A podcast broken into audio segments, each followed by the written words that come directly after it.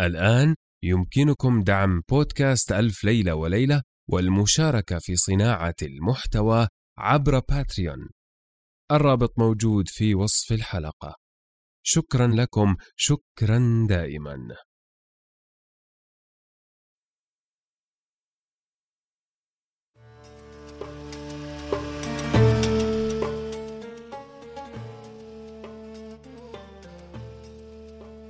كان يا مكان في قديم الزمان وسالف العصر والأوان ملك يدعى شهريار يحب الاستماع إلى قصص الإنس والجان.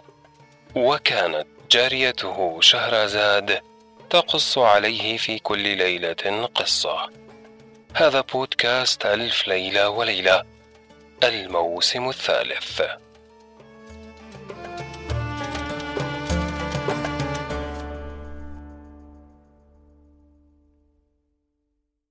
الليلة السادسة والسبعون.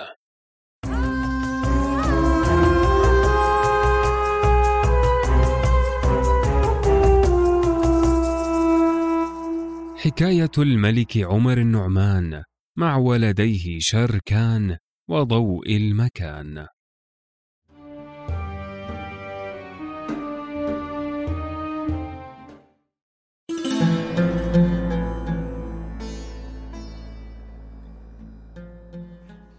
قالت بلغني أيها الملك السعيد أن الوقاد لما أراد أن يشد حماره ويهرب وصار يكلم نفسه ويقول يا ترى كيف حاله؟ فما تم كلامه إلا والخادم واقف على رأسه والغلمان حوله. فالتفت الوقاد فرأى الخادم واقفا على رأسه.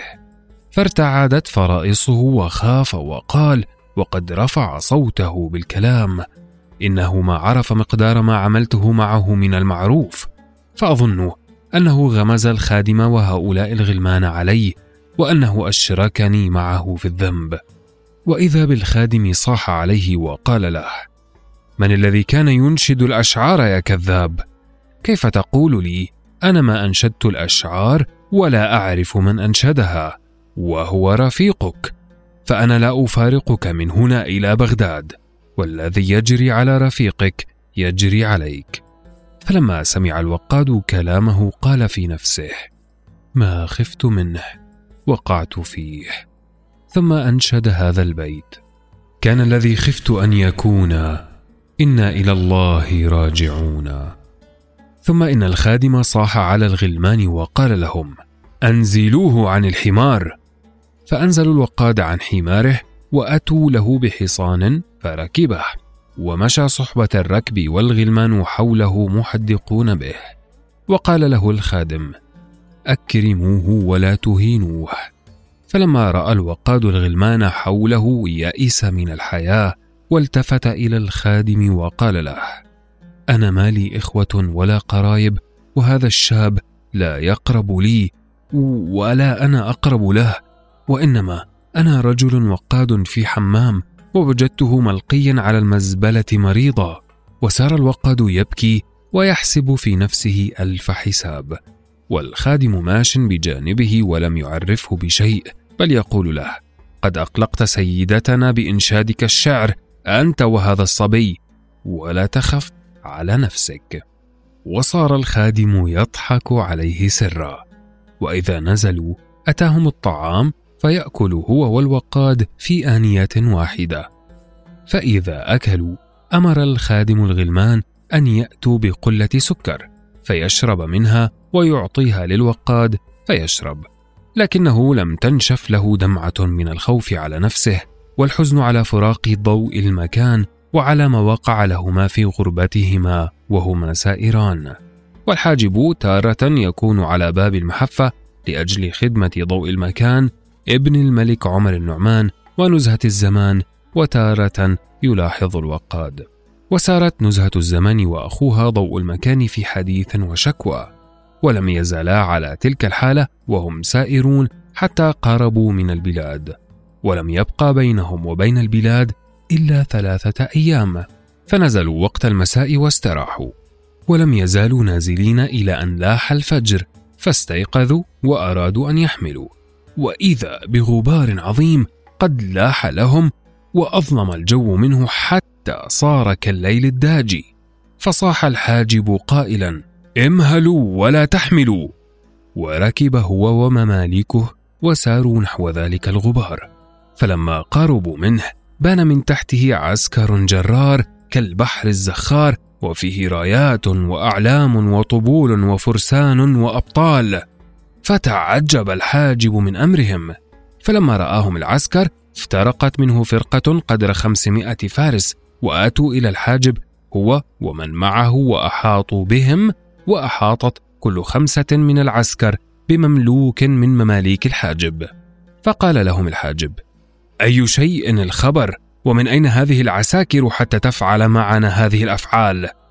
فقالوا له من أنت؟ ومن أين أتيت؟ وإلى أين تتوجه؟ فقال لهم أنا حاجب أمير دمشق الملك شركان ابن الملك عمر النعمان صاحب بغداد وأرض خراسان.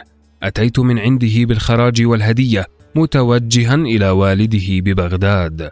فلما سمعوا كلامه أرخوا مناديلهم على وجوههم وبكوا وقالوا له إن عمر النعمان قد مات وما مات إلا مسموما.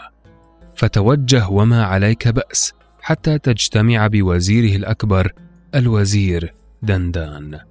فلما سمع الحاجب ذلك الكلام بكى بكاء شديدا وقال يا خيبتنا في هذه السفرة.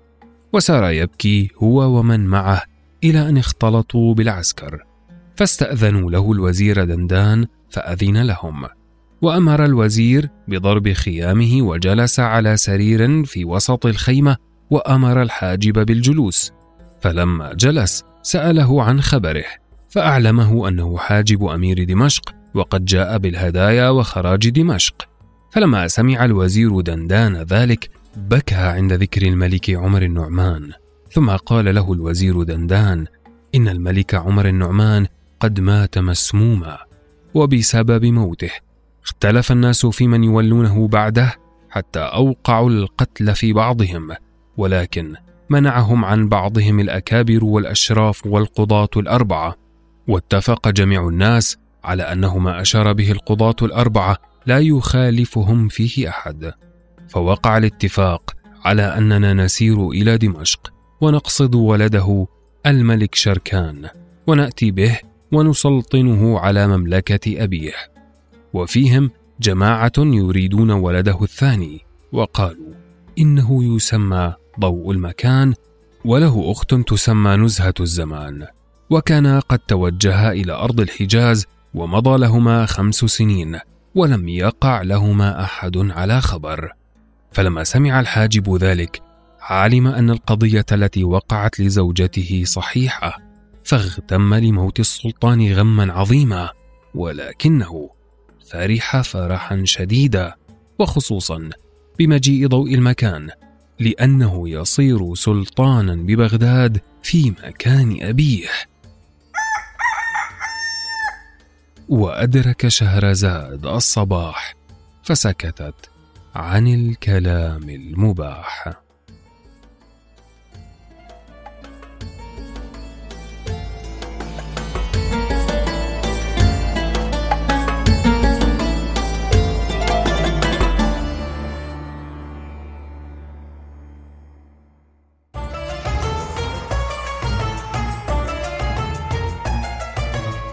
أنا نزار الحمود معكم في قراءة الليالي. لا تنسوا مشاركة الليالي مع من تظنون أنهم سيحبون ذلك. شكرا لكم شكرا دائما.